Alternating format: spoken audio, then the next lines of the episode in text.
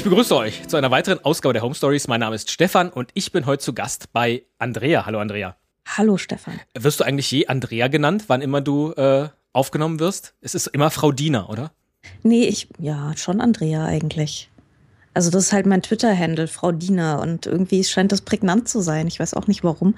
Aber die meisten Leute kennen mich doch als, also mit denen ich so privat zu tun habe, die nennen mich schon Andrea. Zumal Menschen, die mich länger kennen, als ich auf Twitter bin. Ja klar, gut. Dass die da nicht Frau Diener sagen. Wobei ich auch das ehrlich gesagt mag. Äh, Leute zu siezen, mit denen man per Du ist. Ja, finde ich auch gut. Das ist eine, das ist eine sehr schöne Angewohnheit.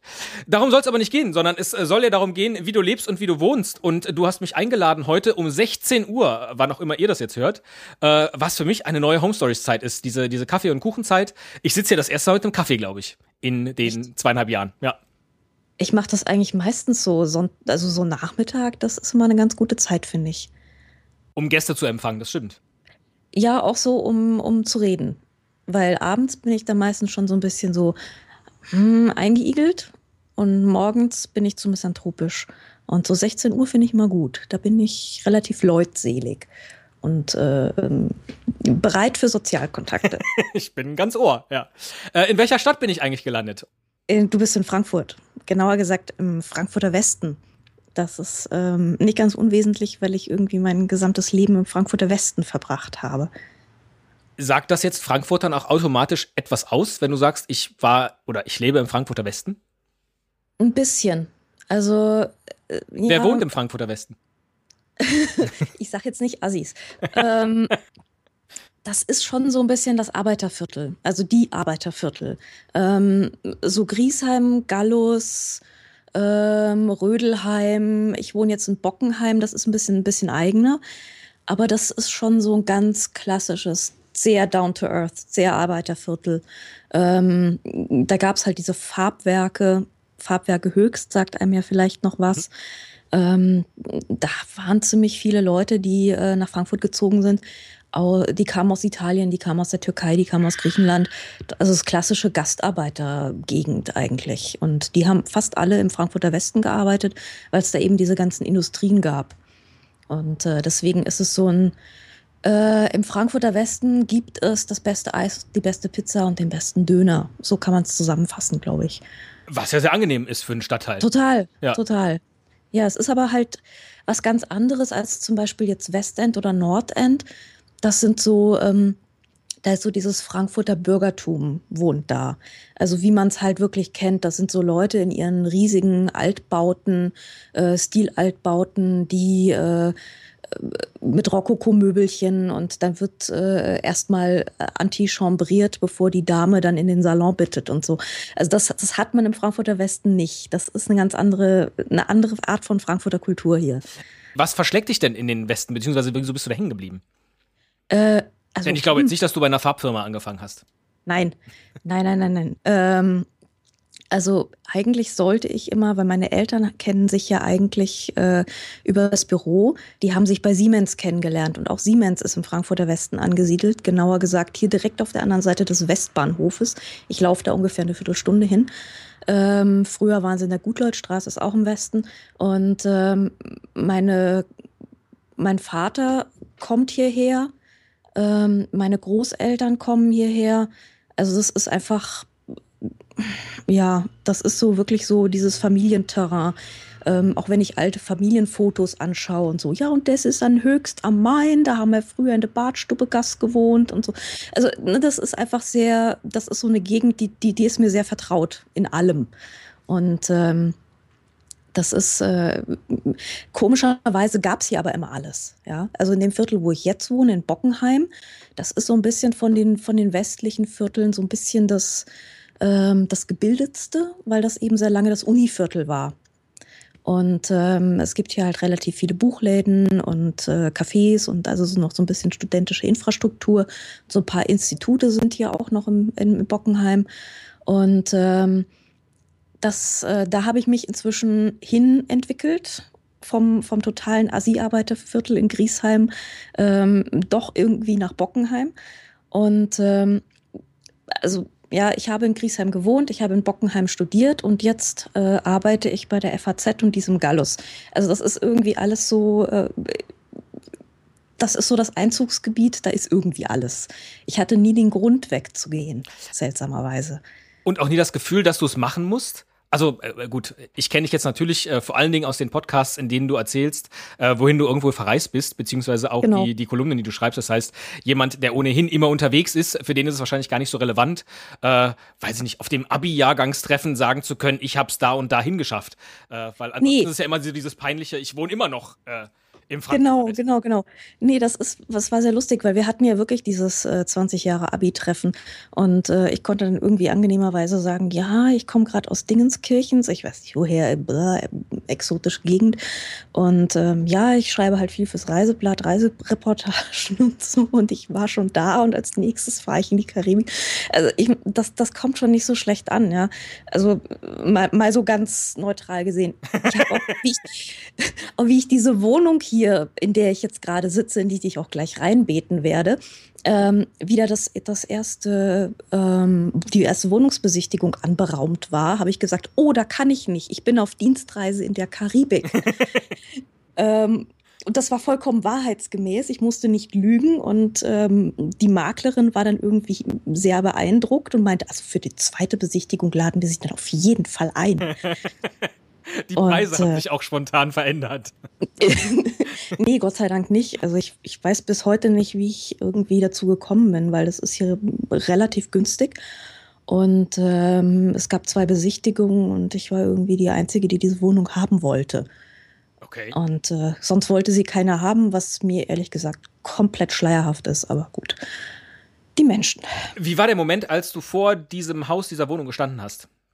Ähm, das ist so ein bisschen Home Turf, muss ich sagen, weil ich habe hier in Bockenheim auch, also ich habe nicht nur hier studiert, ich habe auch hier Abi gemacht. Und ähm, meine alte Schule ist nicht so weit weg. Das heißt, ich kenne die ganzen Cafés hier noch, da, in denen habe ich regelmäßig geschwänzt. Und ähm, ja, das sind halt so die alten, ne? Wir haben in Anführungszeichen Freistunde, ja. ähm, die wir jetzt ausdehnen, bis äh, nicht mehr geht. Und ähm, viele von denen gibt's auch noch. Also das legendäre Stadtcafé mit zwei T, ähm, in dem es damals auch tatsächlich, also aus imperialistischen Gründen keine Cola gab. Äh, die gibt's jetzt leider. Seitdem kann ich es nicht mehr so richtig ernst nehmen, aber ansonsten ist alles noch relativ Vollkorn dort. Mhm. Ähm, so, so diese Institutionen, die haben sich einfach über lange, lange Zeit äh, gehalten. Oder ähm, Buchhandlungen, die es schon seit 100 Jahren hier gibt und äh, die ich als äh, Schüler heimgesucht habe, die ich als Student heimgesucht habe und ähm, dann halt mal eine Zeit lang nicht. Und ähm, jetzt stelle ich fest, oh, das gibt's alles noch, das ist ja cool. Also dann stelle ich die Frage andersrum. Wie ist das, äh, in eine Wohnung zu ziehen, wo man ohnehin schon irgendwie immer dran vorbeigelaufen ist oder dran vorbeigelebt hat. Ja, ähm, also richtig wahrgenommen habe ich es nicht, weil die Straßenbahn biegt ein paar Meter vorher ab. Mhm. Ähm, das ist so ein bisschen das, das, das tote Ende einer sehr belebten Straße. Aber ähm, ich dachte so, ja, das kenne ich ja alles, das ist angenehm. Ich weiß, wo der HL ist, ich weiß, wo der Altglascontainer ist, da drüben ist der Park, da ist die nächste U-Bahn ja, man muss sich nicht erstmal groß orientieren. Ich finde das eigentlich, ich finde es sehr angenehm, sich im Leben nicht permanent neu orientieren zu müssen, weil ich bin eh so ein orientierungsloser Mensch. Und ähm, ich komme in eine neue Stadt, was weiß ich, äh, ich werde ja permanent irgendwo in, in Tokio oder Beirut oder weiß die Hölle wo aus dem Flugzeug geschmissen und dann heißt es, komm mal zurecht. Also das muss ich ja permanent machen. Insofern finde ich es sehr angenehm, wenn ich zu Hause mich nicht groß orientieren muss, mich macht schon das Finanzamt fertig genug, muss ich sagen. Und äh, ne, in, ich, ich habe meine Wege gern organisiert und ich habe gerne alles vor der Tür und ich weiß, wo was ist und wo, wie meine Infrastruktur funktioniert. Ich habe keine Lust, mir da permanent Gedanken drüber zu machen. Andere Leute finden das irgendwie total aufregend umzuziehen, weil sie dann neue Horizonte. Nee, ich brauche keine neuen Horizonte. Ich bin froh, wenn ich irgendwas hab, was mir hier so meine Sicherheit gibt. Ja. Dann ist also das, was du eben als totes Ende einer belebten Straße äh, bezeichnet hast, eigentlich sehr angenehm, weil am toten Ende ist es dann auch ruhig. Ja, es geht so. Also. Wenn das überhaupt funktioniert für das, was du eben über den Frankfurter Westen gesagt hast. Äh, ja, es ist tatsächlich relativ ruhig, zumal ich im vierten Stock wohne. Und ähm, es ist nicht mehr so, dass sich abends die Kinder anbrüllen. Also, das hatte ich in Griesheim vorher recht viel. Und ähm, da gab es dann abends sehr laute Auseinandersetzungen, Beziehungsstreitigkeiten. Und ähm, das hat's hier nicht mehr so.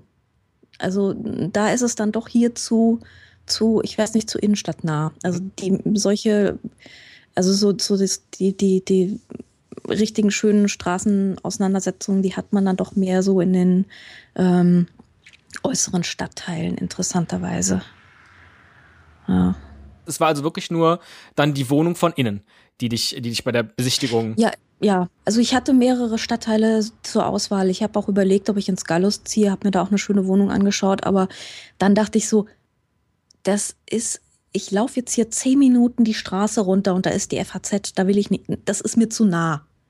Ich brauche irgendeine Art von, ich brauche ein bisschen Arbeitsweg, mhm. den ich zwischen mich und äh, meine Arbeit, also mein Büro bringen möchte. Ähm, insofern war mir hier dieses äh, Bockenheim dann sehr angenehm. Ja, ich wäre auch in Griesheim geblieben. Ähm, aber da gab es tatsächlich ein Wohnungsproblem, weil die meisten Wohnungen, ähm, also es gibt dort sehr viele Häuser, auch sehr viele schöne kleine Altbauhäuser, aber die meisten gehören Menschen und da wohnen dann richtige Familien drin und äh, vermieten das dann halt nicht. Und ähm, so die, die hübschen Altbauwohnungen gibt's da nicht so. Und die gibt's mehr so hier. Ja. Das heißt aber schon, dass deine Wohnung eine ist, in der dein Vermieter oder deine Vermieterin nicht selbst lebt. Nee, das stimmt. Die haben hier so, das ist eine relativ normale Familie, die haben halt irgendwie ein paar Häuser hier und vermieten die und äh, das läuft eigentlich auf einer relativ persönlichen Ebene. Also ich habe jetzt nicht mit irgendwelchen gigantischen Wohnungsbaugesellschaften oder so zu tun. Hm.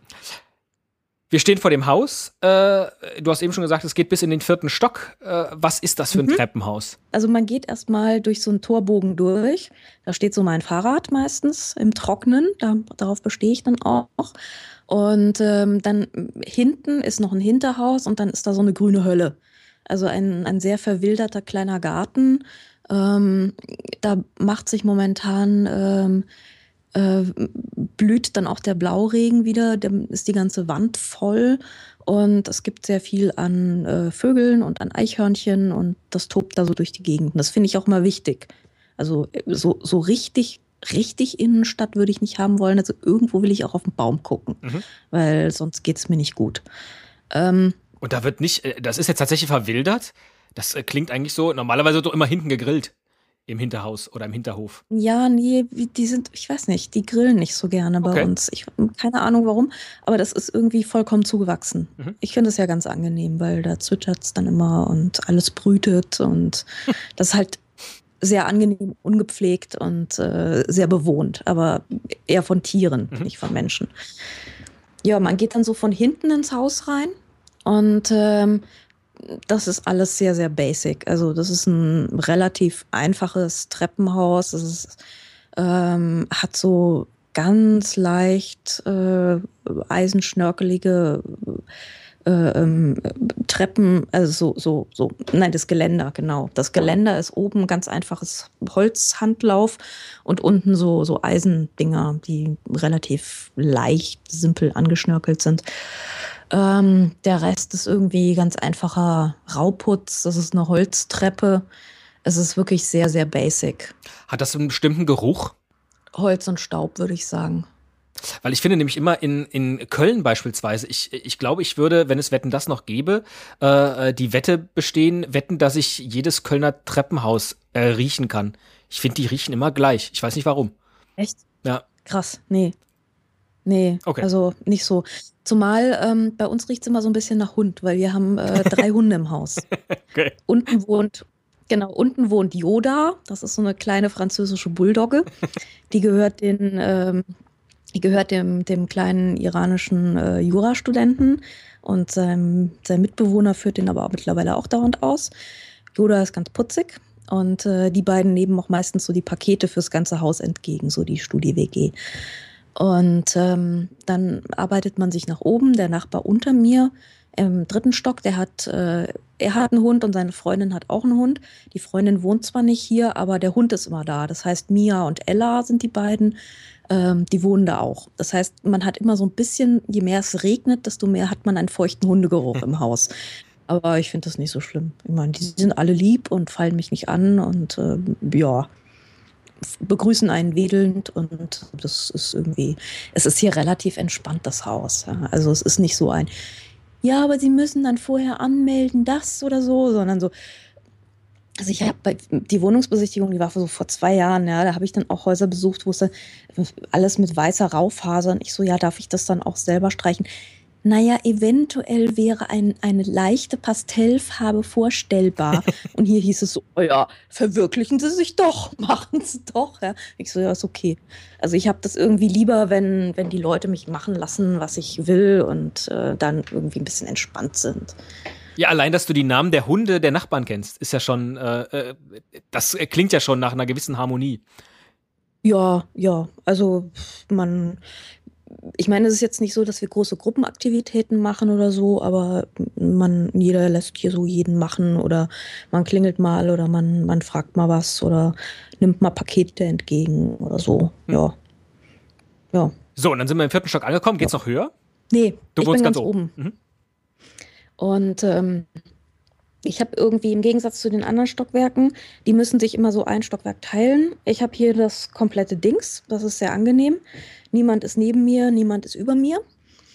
Und ähm, ich habe hier so eine ganz lustige, schiefe Wohnung. Ähm, also die, ist, die Grundfläche ist ziemlich groß. Die Grundfläche sind irgendwie 110 Quadratmeter oder sowas. Aber die eigentliche Wohnfläche, die Miete, die ich zahle, sind halt irgendwie so, weiß nicht, 65 weil das ist einfach alles krumm und schief. Und ähm, das Lustige ist, ich habe in den beiden äußeren Häusern, äh, in den beiden äußeren Zimmern hier, habe ich ein spitzes Dach und äh, Dachbalken. Ich habe überall so schwarze, richtig fette Dachbalken. Und die sind, finde ich, ganz nett. So. Es sind auch so ganz dicke, so, so Eisenwinkel mit so riesigen, fetten äh, äh, Eisennägeln, die ja ab und zu mal irgendwas abstützen. Und das sieht so ein bisschen aus wie ein, wie ein Fachwerk aus. Nur so von, also wie, wie ungekrempeltes Fachwerkhaus eigentlich. Nur halt so von innen, nicht von außen. Ähm, ja, und das ist irgendwie das, als ich dann den Maler hier durchgeschickt habe, äh, der sich verwirklichen wollte, weil ich ähm, brauche immer bunte Wände. Ich habe eine Allergie gegen weiße Wände. Ich kann damit nicht umgehen. Und ähm, das war dann echt hier so Farbfeldmalerei. Also der hat überall zwischen den Balken so diese Vierecke ausgemalt. Das war sehr arbeitsintensiv. Aber ja.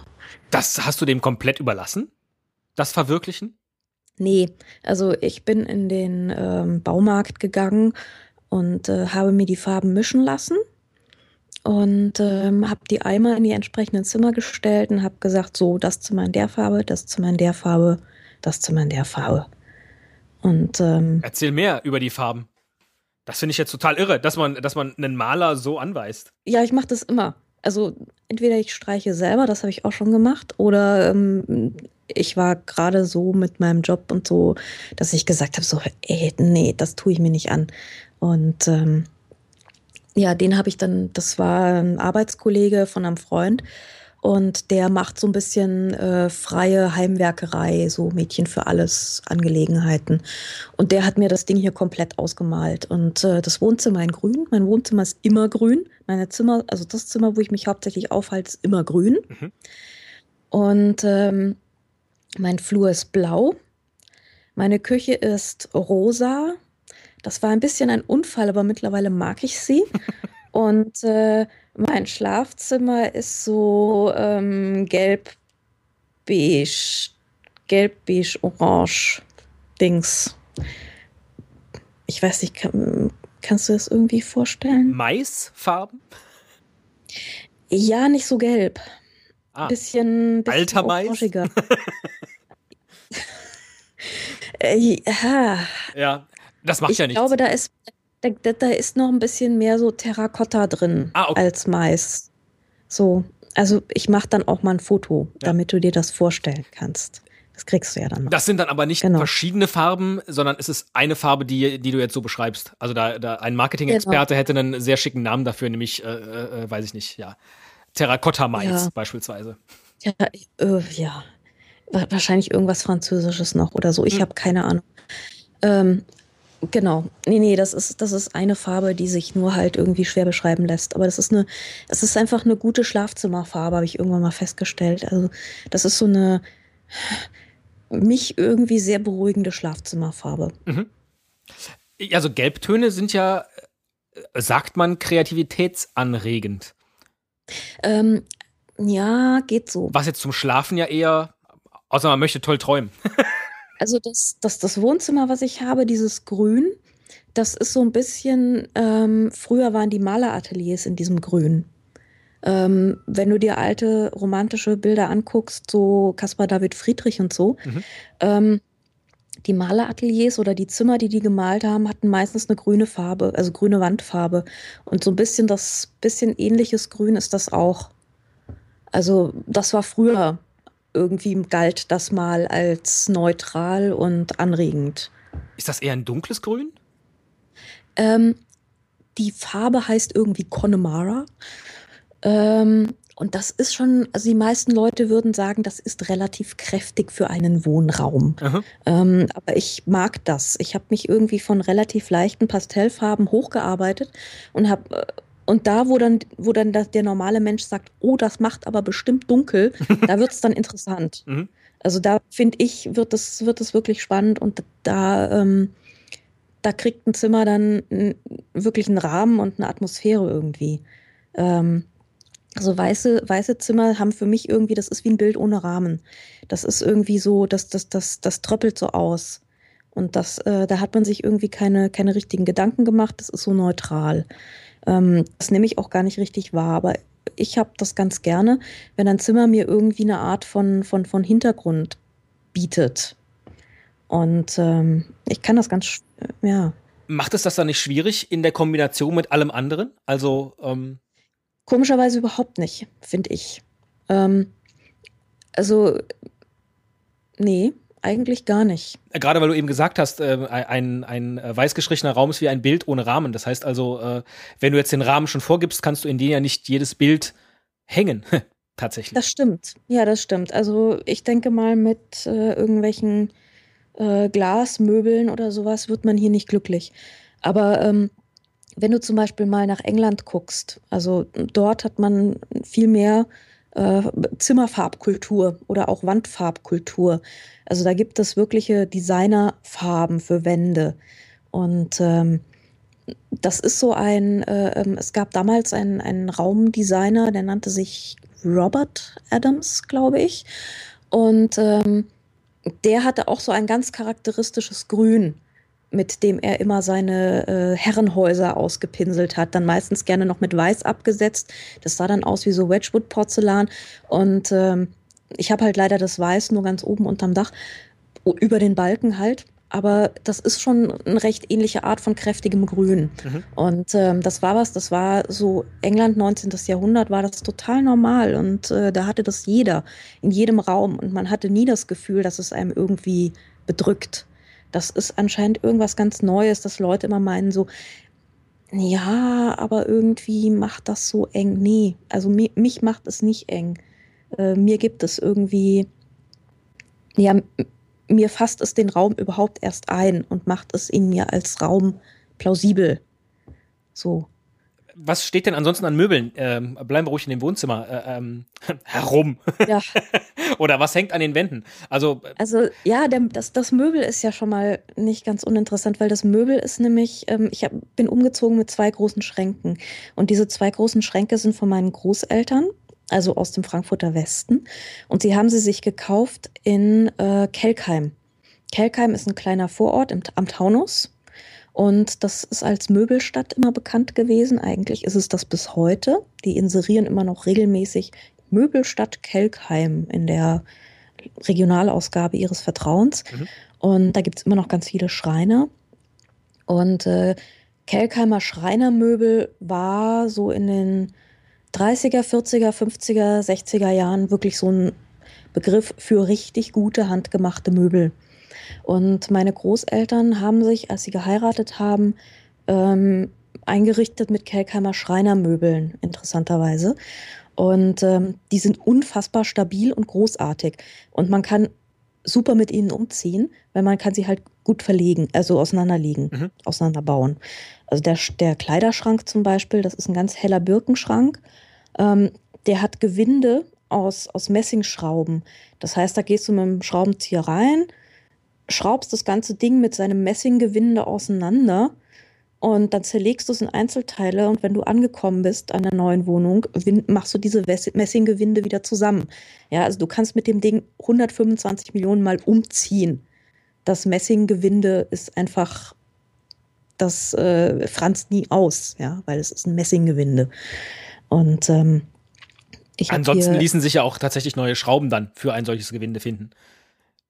Zur Not auch das, wobei das schon eine sehr diffizile Konstruktion ist. Ähm, aber das, genau, das ist der Kleiderschrank, der steht auch im Schlafzimmer drüben. Hier im Wohnzimmer steht ein Pendant dazu, nämlich ein alter Küchenschrank. Und auch der aus Kelkheim und ähm, dazu gibt es einen Tisch und leider nur noch einen Stuhl. Die anderen Stühle haben sie irgendwann mal, ich weiß nicht wohin, verschrottet. Und das stand ganz lange bei meinen Großeltern im Keller. Und da waren so Schrauben drin und Werkkrempel und sowas, ja. Und der Tisch, der war, wurde dann mal zum Malen benutzt und der, der Stuhl sah auch ganz schrecklich aus.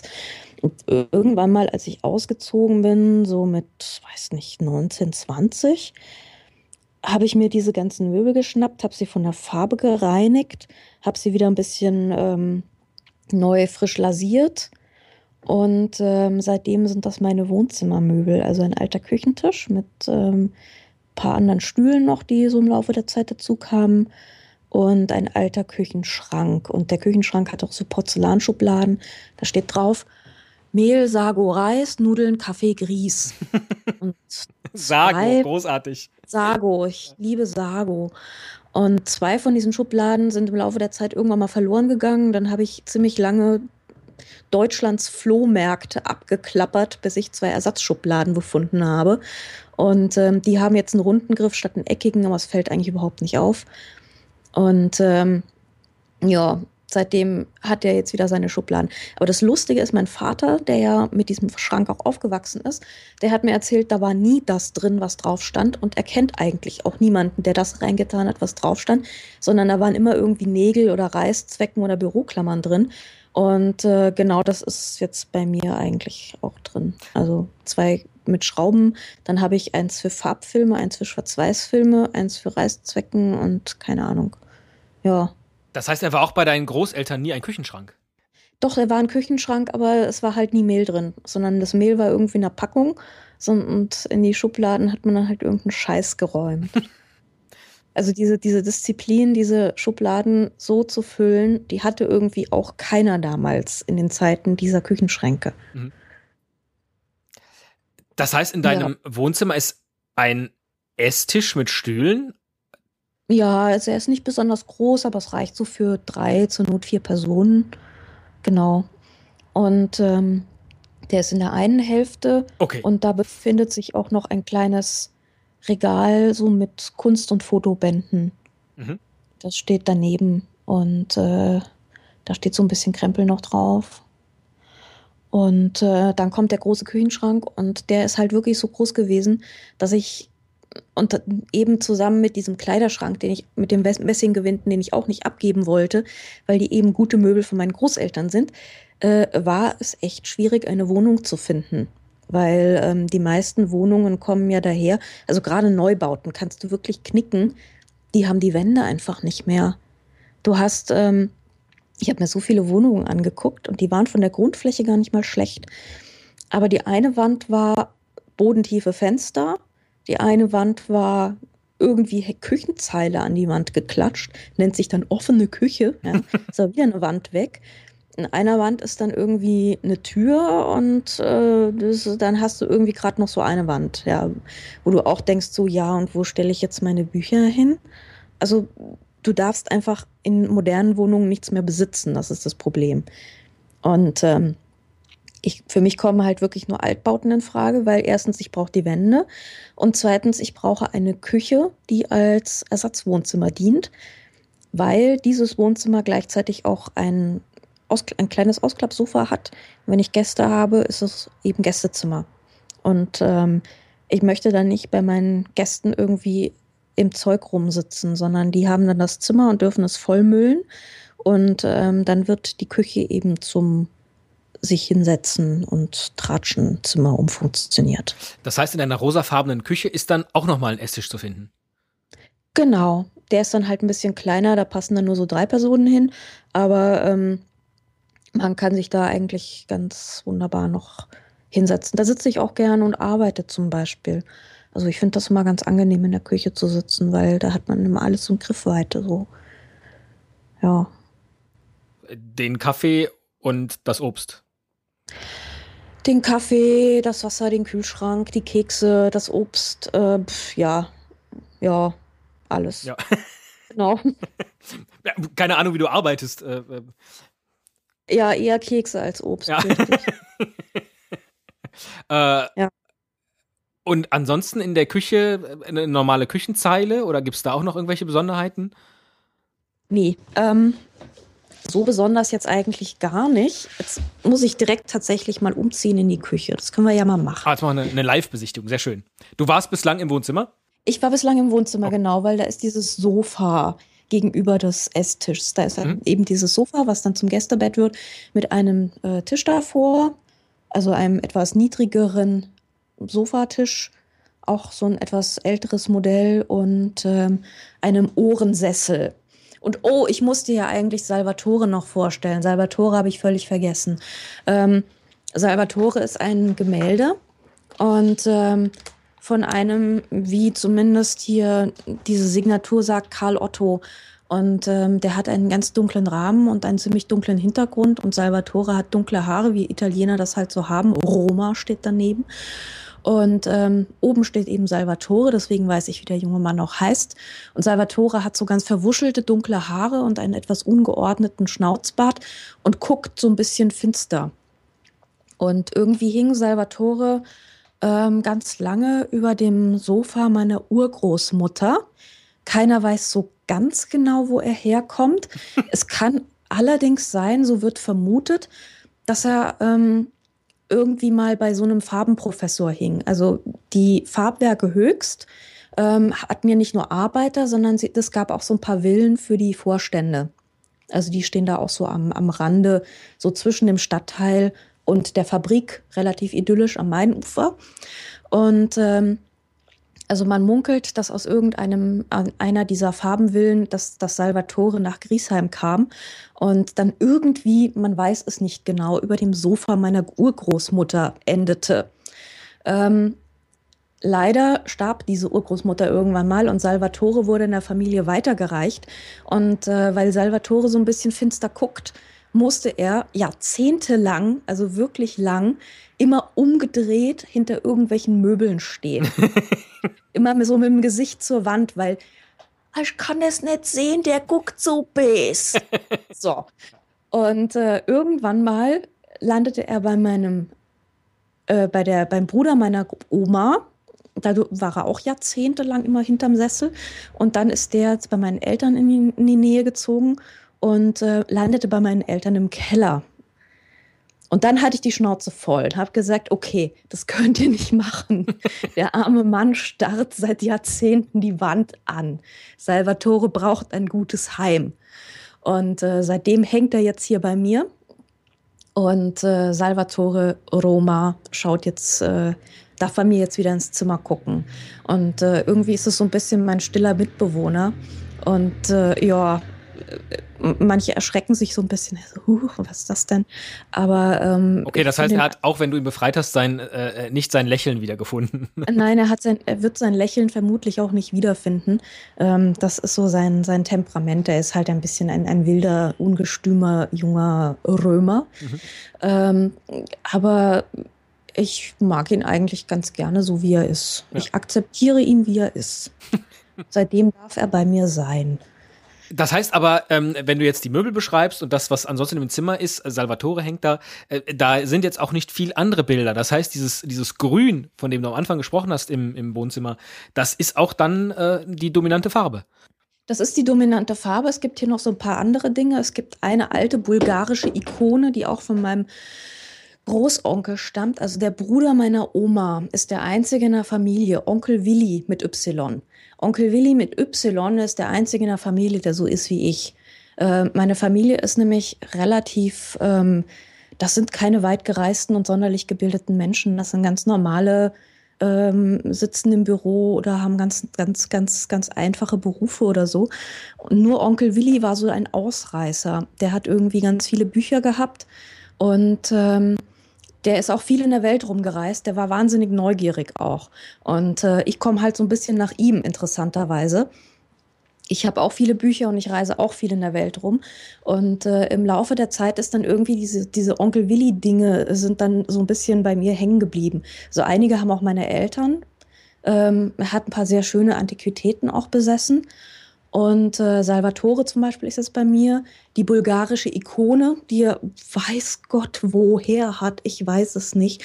Es ist wirklich ein uraltes Ding, es fällt auseinander, es ist ein altes Holzstück äh, mit kyrillischen Buchstaben. Es ist eine so alte Ikone, dass sie nicht mal Gold hat, ja, sondern es ist einfach nur ein bemaltes Holzstück.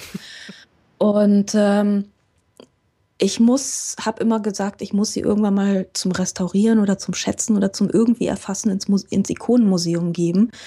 Ähm, ja, aber sie hängt hier und ähm, ja, ist ein, ein ziemlich unauffälliges Ding, hängt so ein bisschen hinter der Tür. Und ich habe es ja nicht so mit christlicher Kunst, aber sie ist eigentlich recht zurückhaltend. Also da ist Salvatore sehr viel dominanter. Ich wollte gerade sagen, sie hängt da, wo sonst Salvatore vielleicht hängen würde, wenn man ihm so ein bisschen hinter der Tür. ja, ja, ja, so ein bisschen. Ähm, ja, nee, sonst hängt hier eigentlich gar nicht so viel. Und auf dem Boden liegt ein Teppich, den mein Großonkel Willi mit Y, ich glaube, aus Ägypten Ägypten mitgebracht hat. Irgendjemand sagte mir mal, das sei ein ganz seltenes altes Stück, weil es sei ein Gebetsteppich, wo aber das Gebetsfeld unfassbar klein sei.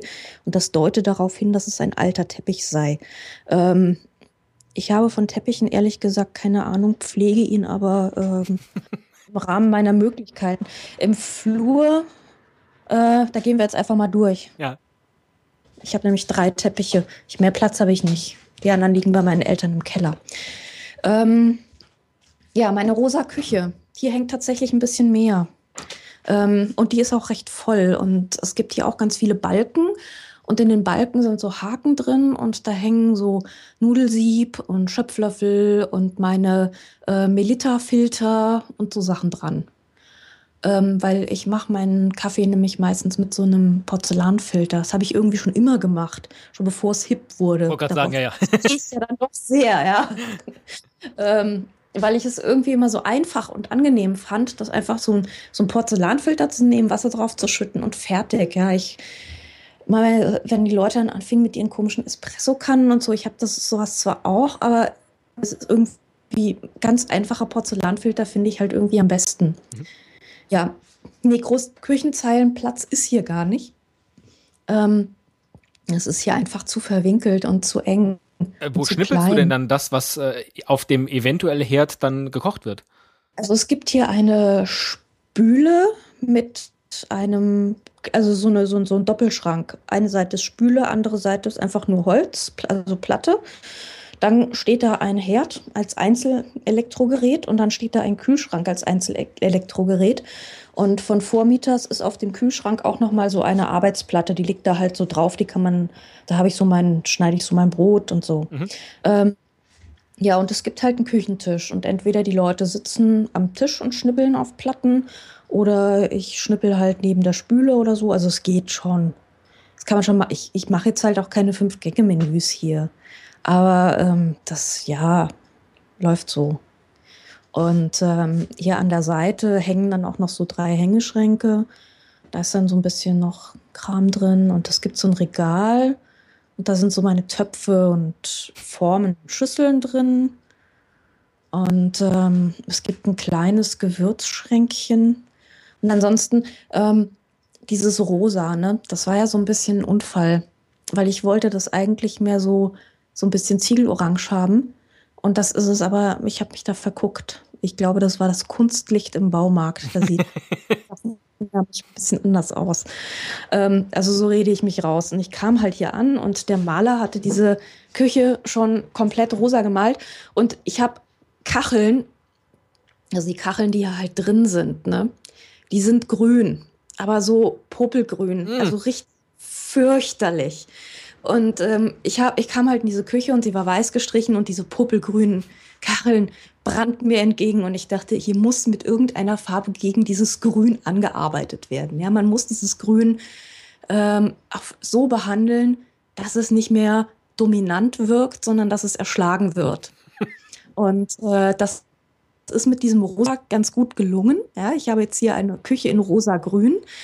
Ähm, ich habe auch ein Küchenhandtuch in rosa-grün. Das gibt es tatsächlich bei Manufaktum zu kaufen. Küchenhandtücher in rosa-grün. Ähm, ich habe hier diverse Bilder in rosa-grün und ich habe hier ähm, so ein, eine grüne Vase mit rosa Tulpen. Also es sieht so aus, als sei es so gewollt. Wie aus einem Unfall und, ein Konzept wurde, ja. ja genau. Ja, exakt so, ja. Und ähm, wenn man das nur, wenn man da so wirklich offensiv mit diesem rosa-grün umgeht und halt auch mit diesen schrecklichen Kacheln, die eigentlich, die eigentlich objektiv gesehen richtig schlimm sind, aber die fallen gar nicht mehr so auf, ja. weil die Küche ist halt so zugekitscht. Ähm, mit irgendwelchem rosa-grünen Gedöns. Also hier hängen auch so alte chinesische Postkarten, die ich irgendwie mal gekauft habe auf irgendeinem Flohmarkt in Xi'an. Ähm, hier hängt eine alte Speisekarte, hier hängt eine alte Kachel, eine rosa Kachel mit grünem Motiv drauf. Äh, Ricordo della Riviera. Ähm, also habe ich auch von irgendeiner Großtante mal irgend so ein, ein Andenken aus den 50er Jahren Italien. Ähm, eine alte Uhr von meiner Oma. Die aber nicht äh, rosa und grün ist.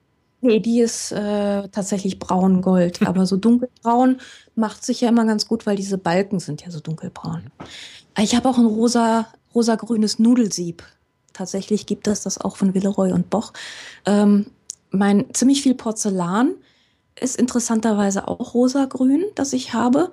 Das habe ich auch immer von, ähm, von einer Freundin, deren Mann, als die Mutter starb, fiel unfassbar viel Porzellan an und keiner wusste, wohin damit. Und ähm, ich habe das dann halt irgendwie, ich brauchte halt irgendwie Porzellan und ähm, habe dann dieses ganze alte Zeug geerbt. Und das ist halt, mal, das ist nämlich gar nicht so schlecht. Das ist irgendwie Bavaria, Entwurf Professor Karl steht da drauf. Ähm, und das sind so diverse rosa Blümchen mit grünen Blättern drumherum. Also man kann dieses Konzept wirklich verfolgen und das klingt erst ein bisschen wirr, aber ähm, man findet erstaunlich viele Dinge in rosa-grün.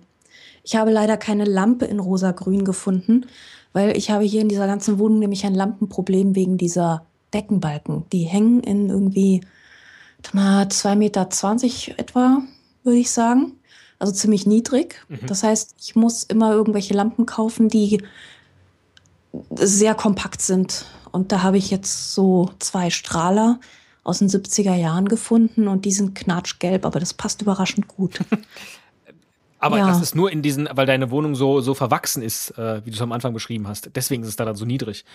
Ja, genau. Also äh, sie, sie ähm, hier in der Küche ist es halt auch so überm Herd, ähm, geht dann wieder dieses Spitzdach hoch und da wird es dann wieder richtig hoch. Aber die Balken hängen halt niedrig und äh, man muss halt mit diesen Balken arbeiten, weil ähm, ja, da ist halt auch der Stromanschluss. Mhm. Ansonsten habe ich hier drei Bilder und die sind alle drei nicht uninteressant. Ich habe ähm, in der Küche hängen einmal einen alten Stich Braubach und die Marksburg, also rein Romantik vom Feinsten, auch aus dem äh, Fundus meines Großonkels Willi mit Y. Dann habe ich einen alten holländischen Stich. Und zwar ist das von Adrien von Ostarde gelebt 1610 bis 85. Ähm, und das heißt der Mäusedompteur. Und das hat mich tatsächlich irgendwann mal auf dem Flohmarkt 45 Euro gekostet. Und ich glaube, das ist das älteste der älteste Gegenstand, der sich in dieser Wohnung befindet. Mhm. Ich finde es ja immer so ein bisschen ähm, interessant, sich mit älteren Dingen zu umgeben und ähm, mir zu überlegen, so, so, was ist jetzt eigentlich hier das Älteste? Und ich glaube, dieser Stich, dieser äh, Mäusedompteur ist tatsächlich das Älteste, was ich besitze. Und es ist auch sehr putzig, weil es zeigt so einen landstreicherartigen Typen und ähm, der hat so einen Bauchladen und ähm, da sitzen so Mäuschen drauf und die Mäuschen machen Männchen und er versucht sie halt irgendwie mit den Händen zu dressieren, so. Ja, und dann ist noch ein anderes Bild. Ähm, das ist ein altes, alte Glasplattenabzug äh, einer Fotografie. Und ähm, die habe ich in Brighton gekauft, auch auf dem Flohmarkt. Und ähm, das Ding ist, das ist eine sehr bekannte Fotografie und ich weiß nicht, ob das ein wirklicher echter Abzug ist. Er sieht aber so aus. Und wenn, dann wäre er vermutlich entsetzlich viel wert. Also wie ich dann hinterher ähm, mit Schrecken auf im Internet festgestellt habe. Ähm, der zeigt nämlich die kleine Alice aus Alice im Wunderland. Mhm. Und ähm, das ist tatsächlich eine Fotografie, die ähm, Lewis Carroll gemacht hat. Und der zeigt Alice und ihre Schwester in, im chinesischen Kostüm.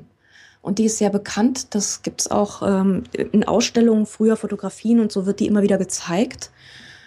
Und ähm, ja, ich, ich, die hängt hier und ich habe mich noch nicht getraut, die mal zu irgendeinem Experten zu tragen und zu fragen, ob die echt echt ist.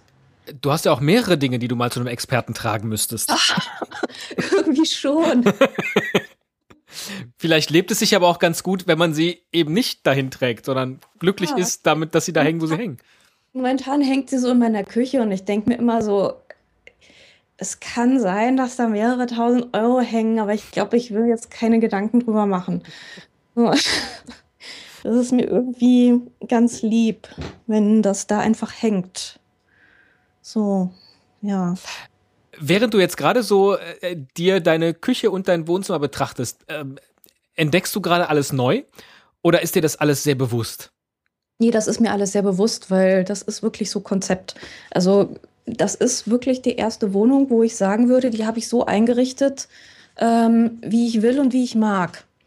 Weil vorher habe ich immer irgendwelche Kompromisse gemacht, weil ich habe mit jemand zusammen gewohnt oder ich habe, ähm, ich hatte nicht genug, ich hatte nicht wirklich viel Geld, wie ich studiert habe zum Beispiel. Oder die Wohnung war, war etwas, die ich mir nicht selber ausgesucht habe. Die Griesheimer Wohnung, die, ähm, die ich während dem Studium bewohnt habe, die gehörte halt zum Teil meinen Eltern und ähm, die war halt irgendwie fürchterlich klein und auch nicht besonders hübsch und hatte irgendwie unfassbar hässliche Türen und da hatte ich immer nicht so Lust drauf, mich wirklich damit zu befassen.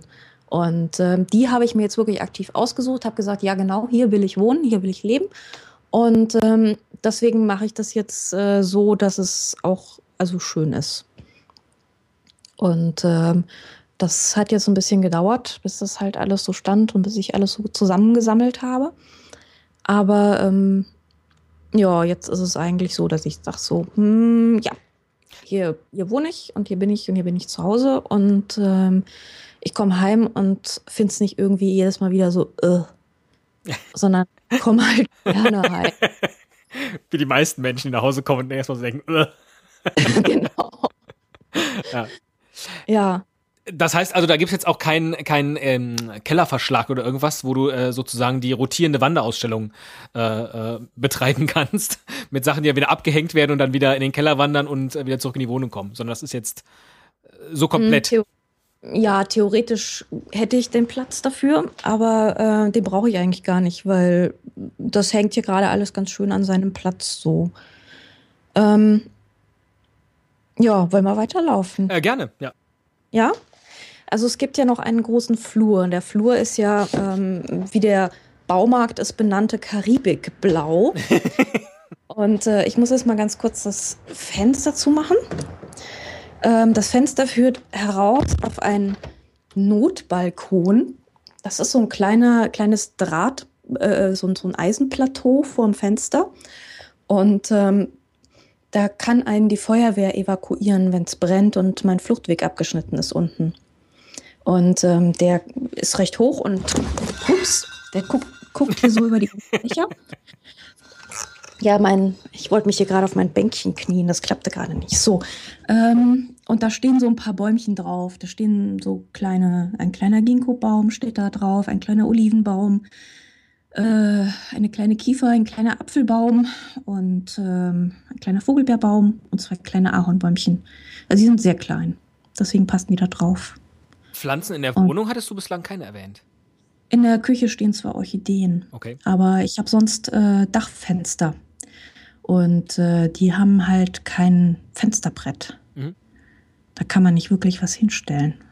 Nur in der Küche ist das Fenster gerade und hier vor dem Notbalkon ist das Fenster gerade. Die anderen Fenster sind halt alle schief, also Dachfenster. Mhm.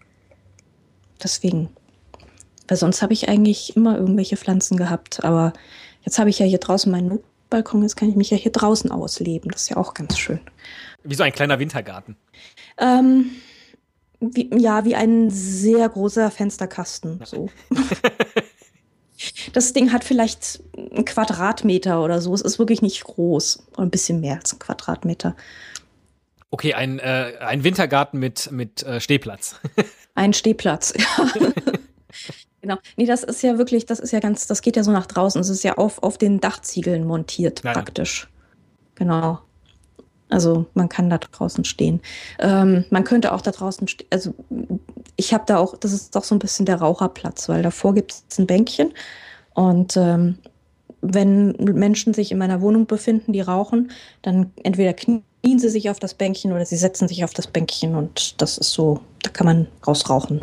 Ist der beste Platz auch, wenn man da von der Feuerwehr so. evakuiert wird, dass das dann auch der Raucherplatz ist. Das passt dann. Ja, genau, das macht Sinn, ne? Ja. ja.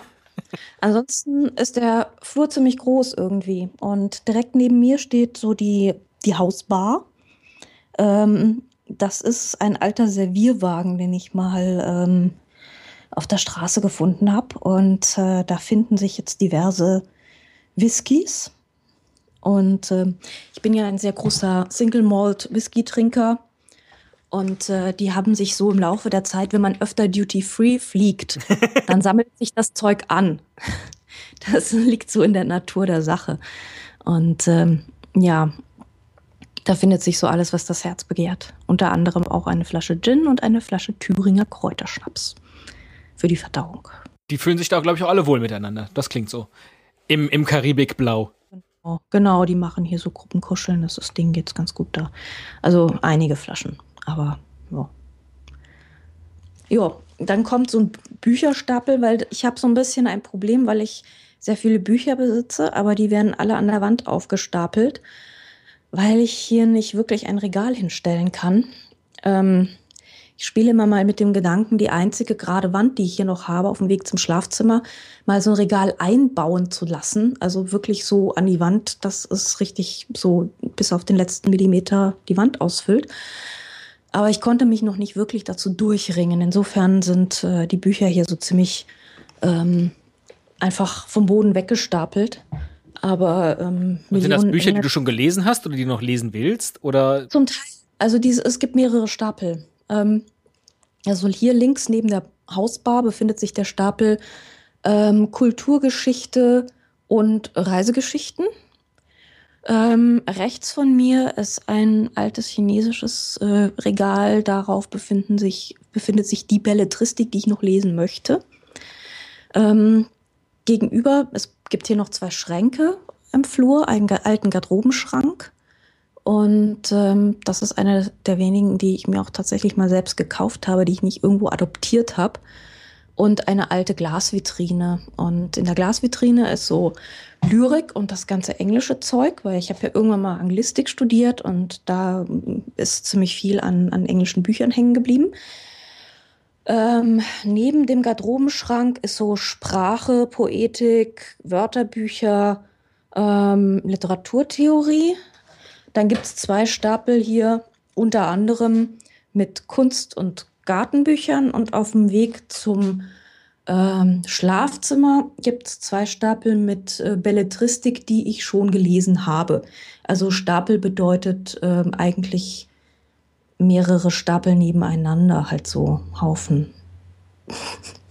an die Wand gestapelte Haufen. äh, das ist ja jetzt einerseits alles sortiert, andererseits, wenn du jetzt gerade ein Buch von unten brauchst, dann macht er der Rest des Stapels so Fump. Äh.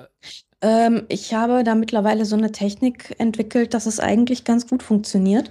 Und ähm, die Sachen, die ich öfter brauche oder von denen ich weiß, dass ich sie öfter brauche, die habe ich auch an strategisch ganz guten äh, Stellen dass ich sie mal rausziehen kann, wenn es sein muss.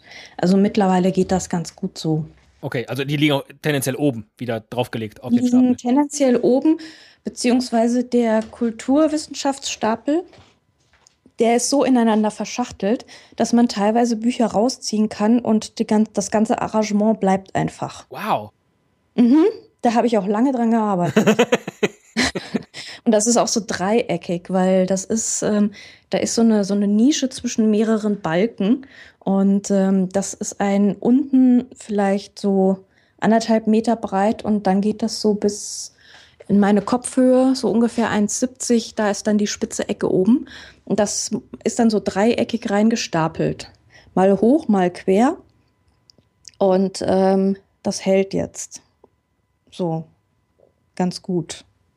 Verrückt. Ja. ja, von ganz unten sollte man vielleicht nicht unbedingt was brauchen. ja.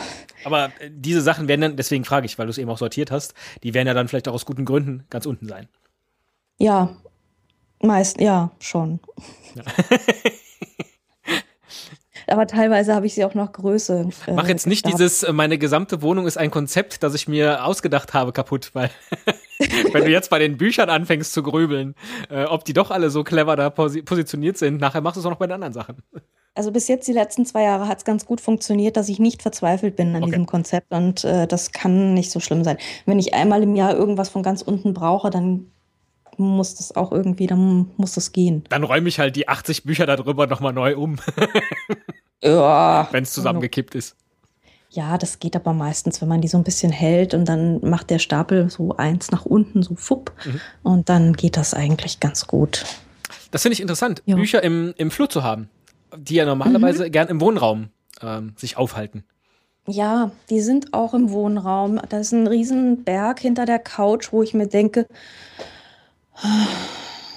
da kommt man eigentlich nicht wirklich hin und so, aber das manchmal ist es ganz nett, wenn man, also ich erkenne die Bücher mittlerweile auch ganz gut so an ihren Umschlägen und ähm, das war halt auch so ein bisschen so ein, ich will es Hauptsache erstmal irgendwo hingestapelt haben und dann mache ich mir später Gedanken. Mhm. Und ähm, ich habe dann festgestellt, ich habe mir einfach überhaupt keine Gedanken mehr darüber gemacht. Die Bücher sind einfach da, so als, als Isoliermasse stehen die so an der Wand und ähm, halten mein Wohnzimmer warm.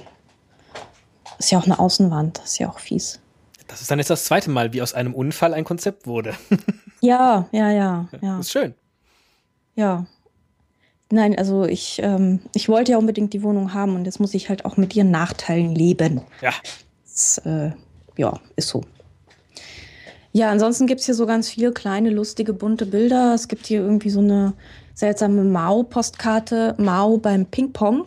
Ähm, die hängt hier so auf dem Weg ins Wohnzimmer. Ähm, es gibt eine andere Postkarte, die führt in die Küche. Das ist die große Rübenparade der DDR. Ähm, da halten so Bäuerinnen halten irgendwie Rüben hoch und das war mal aus dem Deutschen Historischen Museum in Berlin, wenn mich nicht alles täuscht, habe ich die gekauft. Da gibt es so einen Museumsshop. Ähm, gleich daneben hängt äh, meine wunderbare Tex Rubinowitz ähm, Karikatur, weil es gab ja den Preis der automatischen Literaturkritik, der letztes Jahr beim Wettlesen in Klagenfurt äh, verliehen wurde. Und der wurde crowdgefundet, dieser Literaturpreis. Und ich habe als Goodie diese Tex Rubinowitz Originalkarikatur als äh, Crowdfunding-Goodie bekommen. Und jetzt hängt sie hier. Und ich bin total stolz drauf, dass ich eine Originalkarikatur von Tex Rubinowitz hier hängen habe. Die ist auch super. Direkt oben drüber hängt eine afrikanische Maske. Eine Kuh. Gegenüber hängen noch zwei afrikanische Masken. Ähm, auch Kühe? Nee, ein Hase und ein Affe. Ja. ja, die habe ich auch tatsächlich mal, also die Kuh habe ich, die ist hier aus Deutschland. Und den Hasen und den Affen, die habe ich aber tatsächlich aus Afrika mitgebracht. Das war sehr lustig, weil ähm, den Hasen habe ich in Südafrika gekauft, in Kapstadt. Und ähm, ich sagte halt zu dem Maskenverkäufer dort, ähm, ich hätte gern irgendein Viech, was zu meiner Kuh passt. Weil die Kuh kam mir irgendwie so einsam vor. Und ähm, dann habe ich die Hasen gesehen und dann hat er mich irgendwie gefragt, so, ja, wo hängt denn die Kuh? Ich so, ja, die hängt in Deutschland. Er so, ja, wo denn in Deutschland? Ich so, ja, in Frankfurt. Und er so, ach ja, dann sind wir ja praktisch Nachbarn, weil meine Frau wohnt nämlich in Sachsenhausen und äh, ich komme da regelmäßig hin und ich bringe dann immer so zu meinen europäischen Sammlern, wenn die irgendwie neue Sachen bestellen, dann fliege ich auch immer über Frankfurt und dann, ähm, ich wohne ja also halb, eigentlich wohne ich ja halb in Sachsenhausen. Und ähm, das kam mir dann schon wieder fast ein bisschen zu nah so. Also es ist irgendwie sehr seltsam, weil du, du fährst irgendwie nach Afrika, ja, hinter das Ende, fliegst irgendwie neun Stunden und oh, ich wohne in Sachsenhausen. So, hallo? Man stellt immer wieder fest, wie unfassbar klein diese Welt eigentlich ist.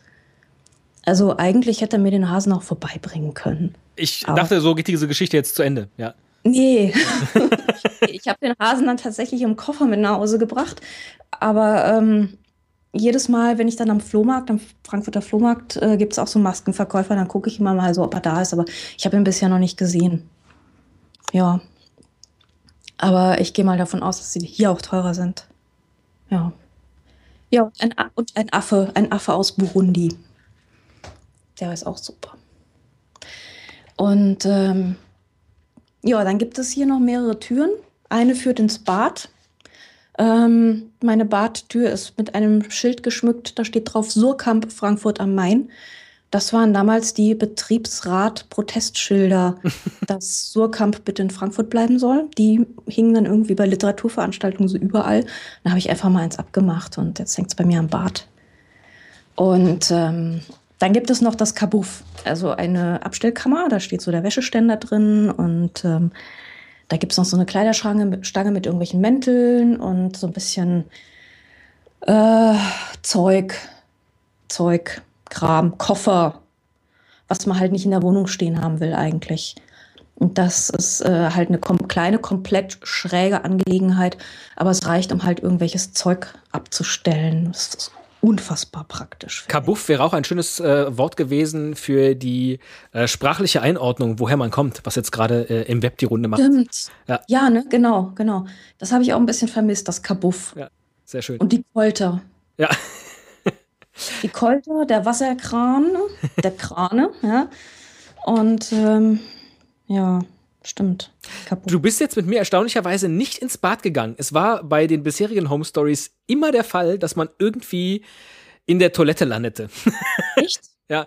Ist jetzt auch gar nicht schlimm. Wir, wir müssen da auch gar nicht äh, reingehen. Äh, wir, wir, können da total gerne reingehen. Äh, mein Bad ist halt ein bisschen dunkel, aber das ist nicht, also es hat halt nur ein ganz kleines Fensterchen, weil da ist nicht so viel Dachfläche da außen. Das ist halt auch ein bisschen schräg und verwinkelt alles. Aber mein Bad ist. Ähm, mich hätte ja, jetzt interessiert, welcher, welcher Unfall da passiert ist, der zum Konzept wurde. Ähm, eigentlich gar keiner. Also mein Bart ist, mein Bart ist so ähm, dunkelbraun-weiß irgendwie. Da darf tatsächlich das Weiß noch bleiben, obwohl ich mir immer denke, so, das sieht mittlerweile nicht mehr so richtig gut aus, dieses Weiß. Irgendwas muss ich mir da auch mal ausdenken. Aber diese ganzen Puscheldinger, diese Puschelmatten, die sind alle hellgrün. Und ähm, ich habe auch eine, es gibt ja von, von Max Gold diesen unfassbar schönen Begriff der Klofußpuschelung. genau, die habe ich leider nicht, weil ich habe ja so ein, so ein Hängeklo. Aber ich habe eine Klodeckelbepuschelung. Mhm. die habe ich aus Japan mitgebracht. Und da ist ähm, ein Totoro drauf zu sehen. Ein eingestickter Totoro, falls ihr das was sagt. Äh, ich finde es jetzt erstmal äh. interessant in dem, in dem Material weil bei einer so einer Bepuschelung ja. denke ich halt an so einen ähm, ja, so Wollfilz. Ah, Frotte, okay. Das ist so ein, so ein, ja, das ist so ein, wie halt diese Matten so sind. Also da stehen so einzelne Härchen hoch aus hellgrünem, frotteartigem Stoff. Und das ist halt ganz dick und flauschig.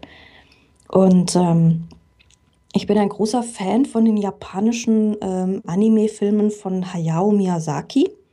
Und ähm, da gibt es einen, Der heißt Mein Nachbar Totoro. Und das Totoro ist so ein freundlicher Waldgeist, so ein kleiner, dicker, mit zwei Ohren, immer am Grinsen, grau, weißer Bauch. Und der wird immer von so kleinen anderen Waldgeistern begleitet. Und der Totoro, der befindet sich eben auf meiner äh, Klodeckelbepuschelung. Und ich habe dann, als ich eine neue, ähm, einen neuen Duschvorhang gebraucht habe, wurde ich nicht müde, als bis ich einen Totoro-Duschvorhang in Grün gefunden habe. Das ist mir tatsächlich auch gelungen und ich habe seitdem jetzt hier so dieses äh, Totoro-Konzept-Bad. Und ähm, wenn ich das nächste Mal in Japan bin, was im September der Fall sein wird, dann werde ich mal schauen, ob ich das irgendwie weiter treiben kann. Weil da gibt es alles mit Totoro drauf. Die lieben das. Den Duschvorhang hast du dann auch aus Japan? Nee, den habe ich mir im Internet schicken lassen. Es gibt da so, so lustige Webshops, da kriegt man irgendwie alles. Das ja. hat mich jetzt interessiert, ob äh, der Japaner an sich auch Totoro äh, Duschvorhänge hat. Ähm, die, haben so, die haben so Shops, so Theme-Shops. Okay. Ähm, aber nicht nur in Japan. Es gibt zum Beispiel ähm, auch in, in Hongkong einen. Die lieben das genauso. Mhm. Die Hongkonger, die sind auch ganz große Hayao Miyazaki-Fans. Und da gibt es auch die, die Themen-Shops. Und da habe ich mir dann die grüne Totoro ähm, Trinkflasche gekauft. Die ist auch super. Da kann man so Getränke mitnehmen wenn man irgendwie unterwegs ist. Die passt auch gut zu diesem, zu meiner grünen rosa Küche. Ähm, Wäre meine nächste Frage gewesen. Wo steht die jetzt? Im Bad oder äh, in der Küche? Steht in der Küche tatsächlich, ja. ah, da verbinden sich dann die Elemente. genau, genau, genau. äh, und, äh, nee, Duschvorhang, also äh, Badewanne. Nee, Dusche. Ach. Ich habe so eine Eckdusche hier. Ähm, nee, das ist alles, das ist alles ein bisschen klein für also gut, eine Badewanne hätte vielleicht irgendwie noch hingepasst, aber das wäre alles sehr eng geworden. Ähm, hier steht noch eine, ähm, eine Waschmaschine, Waschtrockner, um genau zu sein, die beides kann, waschen und trocknen. Mhm. Und daneben ein Bänkchen und eine, ja, so eine Wäschetonne. Ja, reicht. Ein Freund von mir kam mal rein und meinte, bei dir sieht es so aus, als könnte man jederzeit alles zusammenpacken und du kannst sofort weg. Ähm, das stimmt auch ein bisschen. Also hier stehen so die, äh, die Kulturbeutel und ich brauche nicht wirklich lange, um einen Koffer zu packen und. Ach so, äh, ich dachte hm? jetzt, hm? äh, dass du jederzeit umziehen kannst in eine andere Wohnung. Ja. Nee, na, das wäre ein bisschen, nee, nicht ganz. Nee, weil das, äh, so hat es jetzt bislang nicht geklungen. nee. Oh, und überm Klo hängen noch meine beiden äh, Diktatoren. Überm Klo hängen nämlich noch ähm, Mao und Tito Mao beim Schwimmen und Tito ahlt sich oben ohne am Strand. Hm. Das sind auch Postkarten, die ich mal gekauft habe in China, respektive in, wo eigentlich? Ich glaube in Serbien. Und ähm, da gibt es ja dann schon so ein bisschen diese, diese seltsamen, ähm, der Diktator, den gibt es eigentlich nicht mehr, aber wir verkaufen jetzt irgendwie noch die Reste, die wir haben. Und ähm, die beiden Herren dürfen sich bei mir im Bad ahlen. Und ich suche seitdem immer noch nach weiteren Diktatorenbildern, wo sich Diktatoren irgendwie am Strand oder im Meer oder am Fluss oder sowas ahlen. Und dann hänge ich die dazu. Aber ich war da bisher noch nicht so erfolgreich. Der Diktator Privat-Fanshop. Genau, ja, ja. äh, Mal schauen, was ich noch finde. Klingt nach einer, klingt nach einer Webshop-Marktlücke. ja, das ist auch ein bisschen so eine Lebensaufgabe, ja. finde ich. Das genau. zu, die zu suchen, ja die zu suchen. Und über meinem äh, Klo steht hier ist so ein kleiner, kleiner, äh, kleines Board aus Kacheln. Und da steht noch eine chinesische Fire Escape Mask. Also so eine, so eine Notatemmaske. Ähm, die habe ich in einem Hotel, stand die halt so im, im Schrank. Und äh, ich habe mich mit äh, einer Kollegin, auf, die auch auf Pressereise war, wir fanden halt diese, diese Packung so unfassbar großartig, weil die so einen Banker zeigt, der aus so einem vollkommen verrauchten, also mit ganz distinguiert mit Anzug, vor so einem total verrauchten ähm, Bank, Versicherungs- oder sonst wie Gebäude steht. Also hinten ist irgendwie Hellfire, ja, und, und er steht da total cool mit dieser Maske auf. Und dieses ganze Ding ist halt irgendwie so, so rot und achteckig und also so, so chinesisch, wie es nur irgendwie geht. Und äh, wir wollten die unbedingt haben. Und da hat uns dann das Hotel zum Ab zur Abreise aus diesem, von, dieser, von der Pressegruppe, haben sie uns dann diese, diese Masken geschenkt. Das heißt, wir mussten sie nicht klauen, was uns irgendwie sehr angenehm war. Und ähm, weil ich klaue auch so ungerne Sachen aus Hotels, aber die haben manchmal so schöne Dinge, die da so stehen. also ich meine, es, es, gibt ja immer so, ähm, so Geschichten, die so kursieren von Kollegen, was die so auf Pressereisen machen. Ja? Und es gibt also tatsächlich die Geschichte von Kollegen, die dann angefangen haben, Nachttischlampen abzuschrauben und ähnliches. Ja? Also die, die sich halt wirklich so ihre halbe Wohnung damit einrichten. Und ähm, das, ist, das ist mir ein bisschen fremd und ein bisschen unangenehm. Aber ähm, manchmal gibt es so Dinge, ähm, auch bei den Goodies, die man einfach mitnehmen kann, die sind so seltsam und so schräg. Also allein, was man so in chinesischen Provinzhotels findet, es ist wirklich teilweise so absurd. Ähm, das will man dann eigentlich schon irgendwie mal mitnehmen. Hast du jetzt aber nicht äh, erwähnt, äh, dass das noch irgendwo sonst in der Wohnung steht? Nee, nee. Also ich habe dann, was ich zum Beispiel habe, ist unfassbar schön verpackte Gästezahnbürsten oder so. die haben so ganz tollen, schönen Papp Päckchen. Die liegen jetzt auch nicht offen irgendwo rum, sondern die habe ich halt einfach im Schrank. Und äh, wenn jemand mal kommt und hat seine Zahnbürste vergessen, dann kriegt er von mir eine chinesische Gästezahnbürste aus dem Mandarin Oriental. Ich meine, das macht halt was her. Ja, die, die kann man dann reichen. Das ist auf so einem, auf so einem Tablett. So, so nonchalant ja. überreichen. Ja. Mach dir keine Sorgen. Das ist für alles, das ist alles da. Ja. Genau. Ja, also das ist so der Plan, aber bis jetzt hat noch keiner seine Zahnbürste vergessen. Aber wenn, wenn. Ja, ja. Dann bist du vorbereitet. Sehr Dann schön. bin ich total, ich bin so vorbereitet. Ja. ja.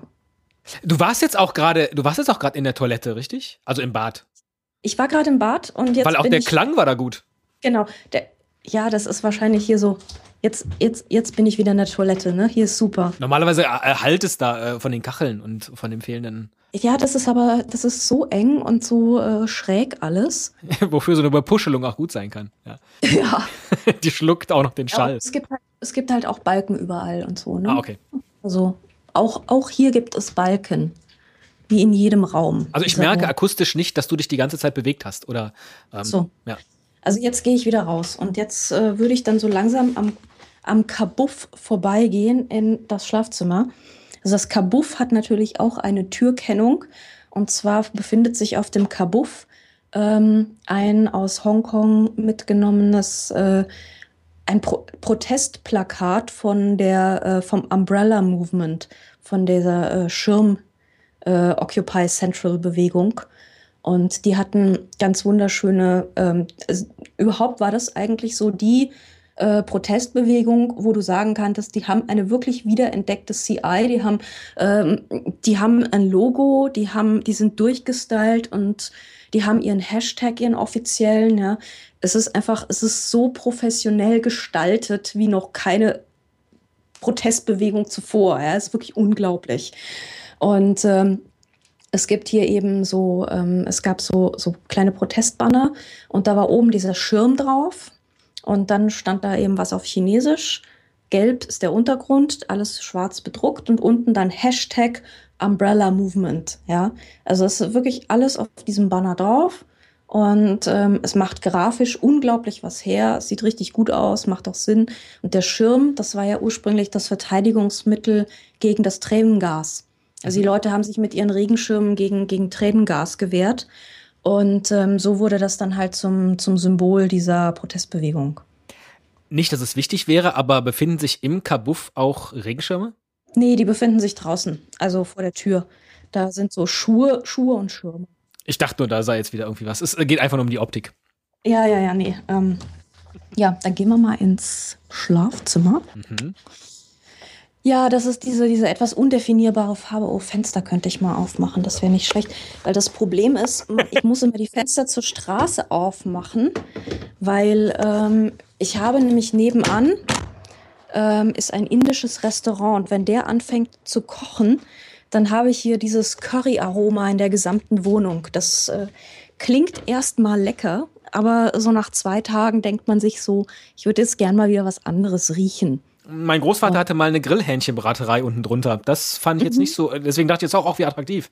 Aber. Ja, nee, das irgendwann will man es nicht mehr haben. Ja. Und ähm, deswegen muss ich dann ab einer gewissen Uhrzeit hier dieses eine Fenster zum Hof ähm, zumachen, weil sonst habe ich hier alles mit Curry mhm. voll geduftet. Und ähm, ja, muss man nicht haben.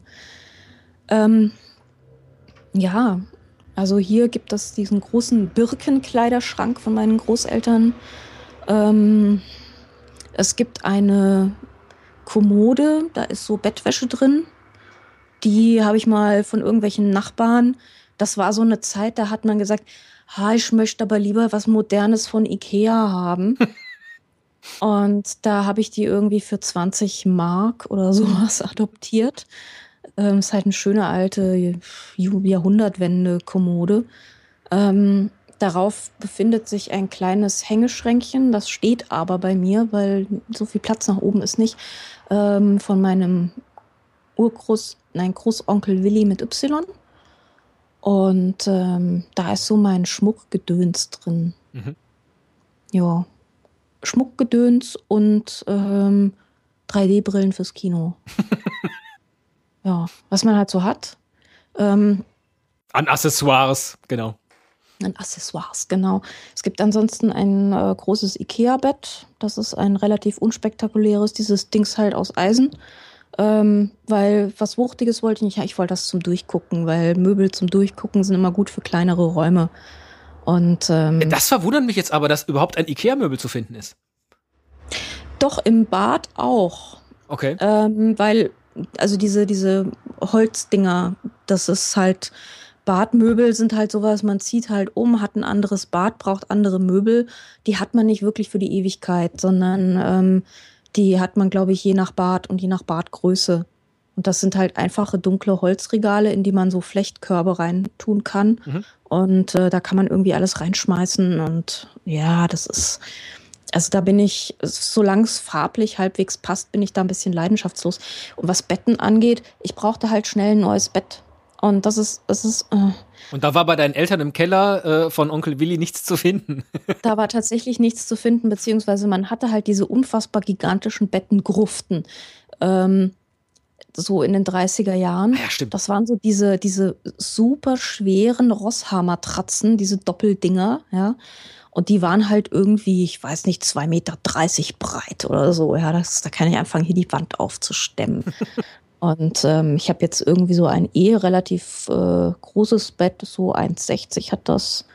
Und ähm, ja, ich wollte halt auch nicht so unfassbar viel Geld ausgeben für so ein Bettgestell. Das hatte ich irgendwie nicht eingesehen. Also ich hatte eh schon, ich musste den Maler bezahlen und bisschen was für die Küche, einen Tisch kaufen und die Badmöbel kaufen, halt so Kleinscheiß, ja. Ich meine, dann, da machst du einen Haken an die Wand, dann kostet der Haken, dieser Handtuchhaken schon wieder irgendwie 10 Euro oder so, ja. Also es summiert sich halt. Ja, und Bett ist leider auch was, was man dann beim Umzug oder Einzug äh, auch sofort in aller Regel braucht. Ja, das genau. heißt also, da ist auch dieses, ah, ich warte mal, bis ein schönes Bett äh, auf genau. dem Flohmarkt sich findet oder äh, genau. Äh, du auf einer Reise das Ganze dann importieren kannst, das funktioniert auch ja, nicht. Ja. Genau. Nee, ähm, das war so ein bisschen das Problem. Also ich habe auch ganz wunderschöne Eisenbetten gesehen, die waren auch ganz, ganz toll. Aber ähm, in Hotels. nee, die hab, also ich, ich habe ja so mal im Internet kurz rumgeguckt, wie das irgendwie klar wurde, dass ich halt jetzt demnächst umziehe. Und dann kosten die irgendwie 800 Euro und haben sechs Wochen Lieferzeit. Und ich dachte so, nee. Ja. Nee, IKEA hat das irgendwie alles am gleichen Tag noch hier vorbeigekutschiert, ja. Und ähm, ja, das war halt relativ unaufwendig. Hm. Und äh, manchmal finde ich auch unaufwendig nicht so schlecht. Also so in manchen Dingen, ja. Ja. Das klingt jetzt schon fast wie ein Schlusswort, was überhaupt nicht zu den letzten fast anderthalb Stunden passt. passt. Ja. Ne? Überhaupt nicht. Ich kann ja auch anfangen, über mein chinesisches Nachtschränkchen zu erzählen. das ist auch bestimmt ganz unaufwendig. Da, da, nee, da habe ich länger gesucht, bis ich was gefunden habe, was hier nur ins Eckchen passt. Das ist irgendwie so ein chinesisches Schränkchen, was auch irgendwie bemalt ist. Und da sind dann so Bücher drin, die ich dann irgendwie also stapeln sich Bücher drauf und Bücher sind drin und dann befindet sich hier irgendwie so eine Handcreme, weil ich habe irgendwie manche Leute können nur mit, mit frisch Libello eingecremten Lippen leben. Ich habe so den Tick, ich muss nachts, ich muss, kann nur mit frisch eingecremten Händen einschlafen. Mhm.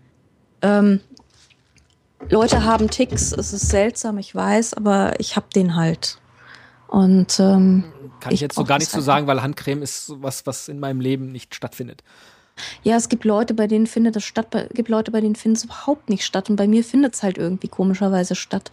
Und ähm, vor allem halt so abends. Das ist dann mal so der letzte Akt. Ich creme mir meine Hände ein, mache das Licht aus und äh, dann, ja. Mhm.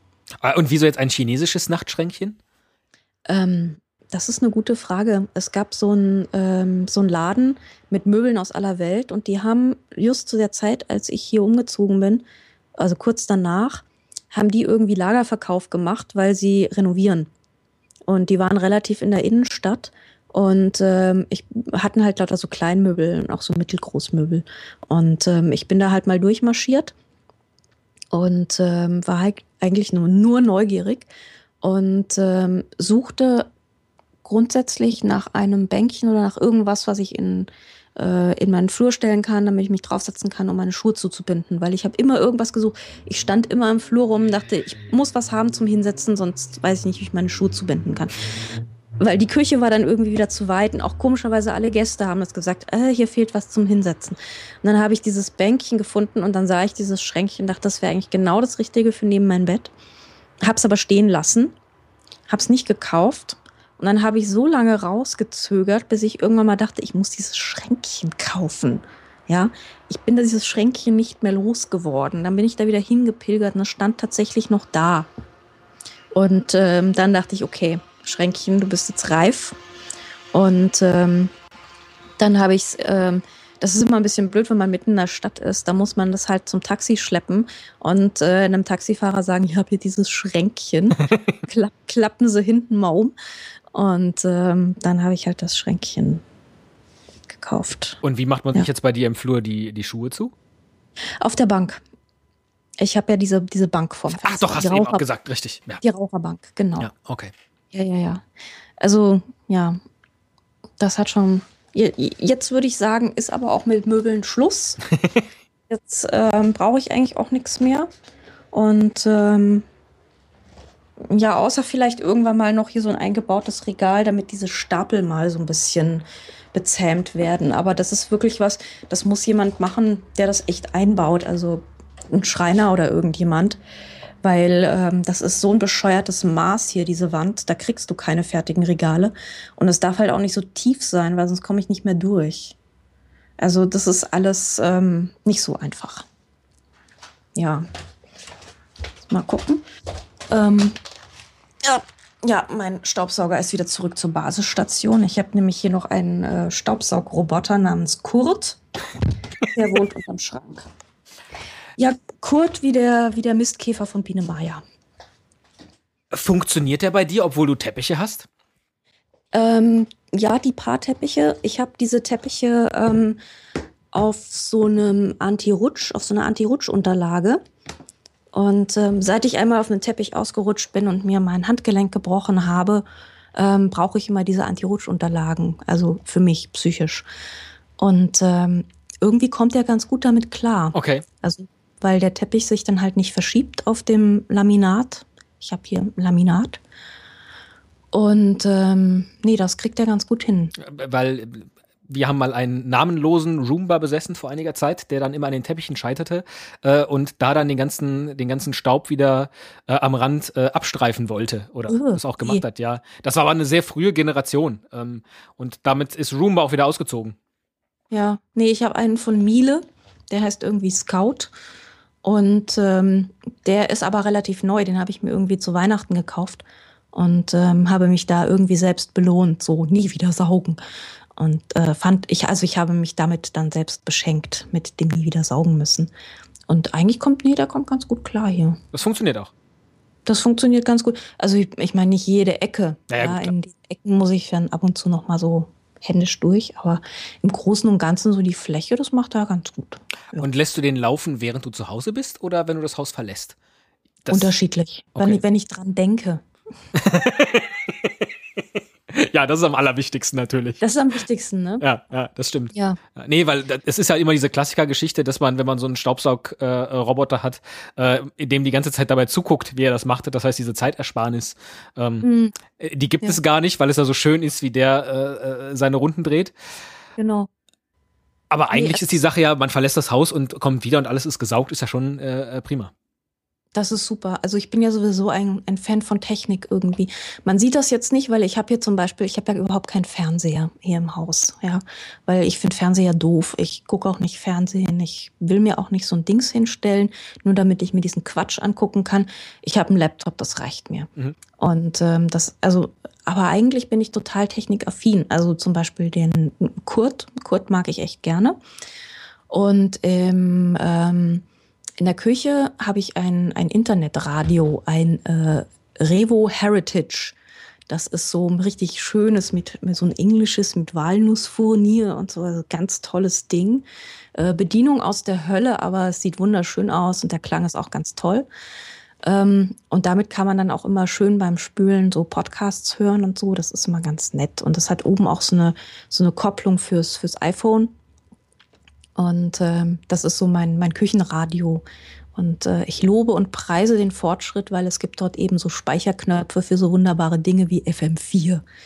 Ja, und dass ich ein normales Küchenradio habe in Küchenradiogröße, was aussieht wie ein Küchenradio, was FM4 streamen kann. ja, das ist einfach, oh Wunder, oh Technik. Ja, es ist so toll wenn ich mir dran denke, früher habe ich dann immer irgendwelche Dinge aufgebaut und den FM4-Stream aufgemacht und lauter so ein Quatsch und so. Und das muss ich jetzt nicht mehr, weil es gibt ein wunderschönes Küchenessen. Toll.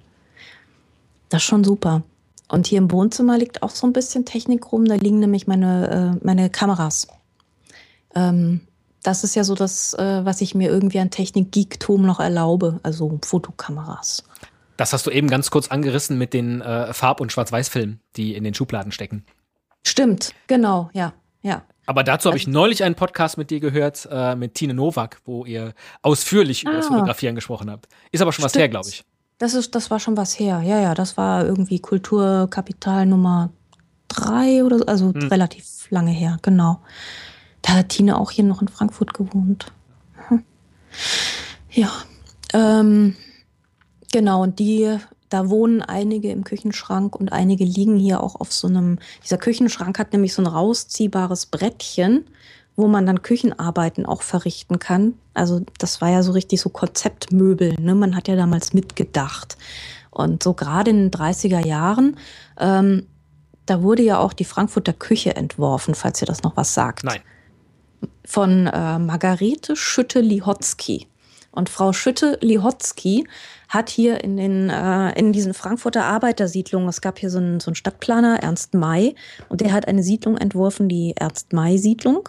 Die gibt es bis heute und steht jetzt heftig unter Denkmalschutz. Und da gab es eben die erste Einbauküche, also ever, überhaupt.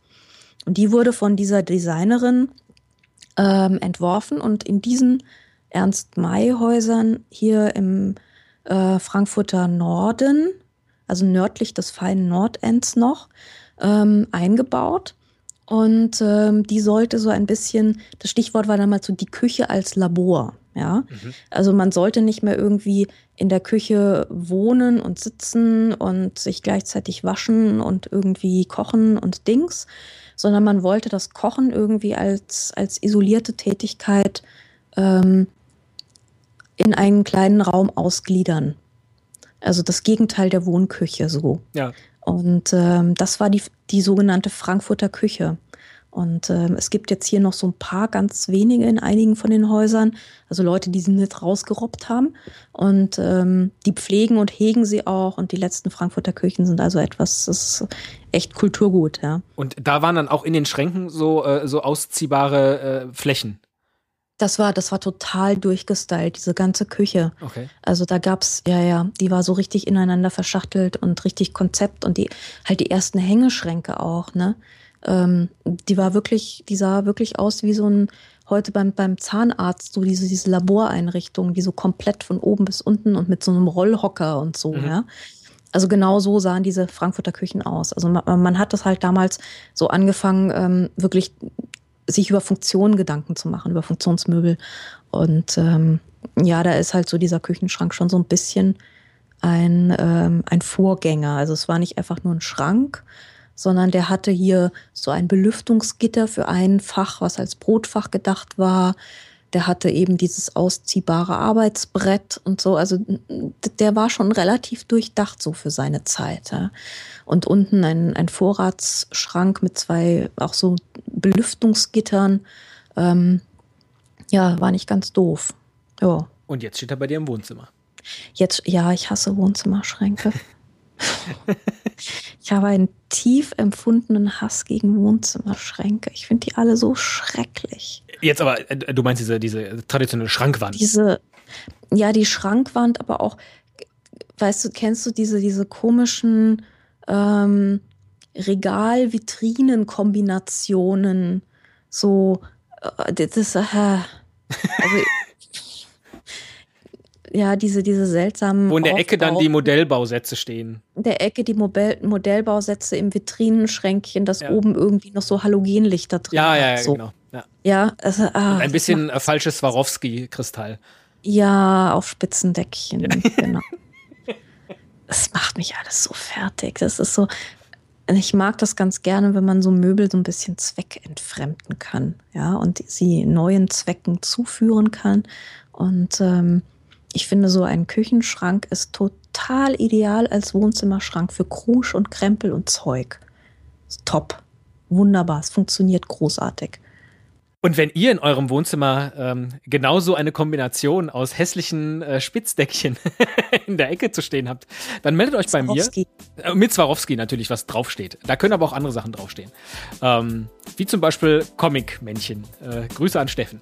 Ähm, dann meldet euch bei mir unter podcast.homestories.de und ähm, dann mache ich sehr gerne bald bei euch den nächsten Wohnungsrundgang. Andrea, ich danke dir herzlich. War richtig toll. Ja, danke schön.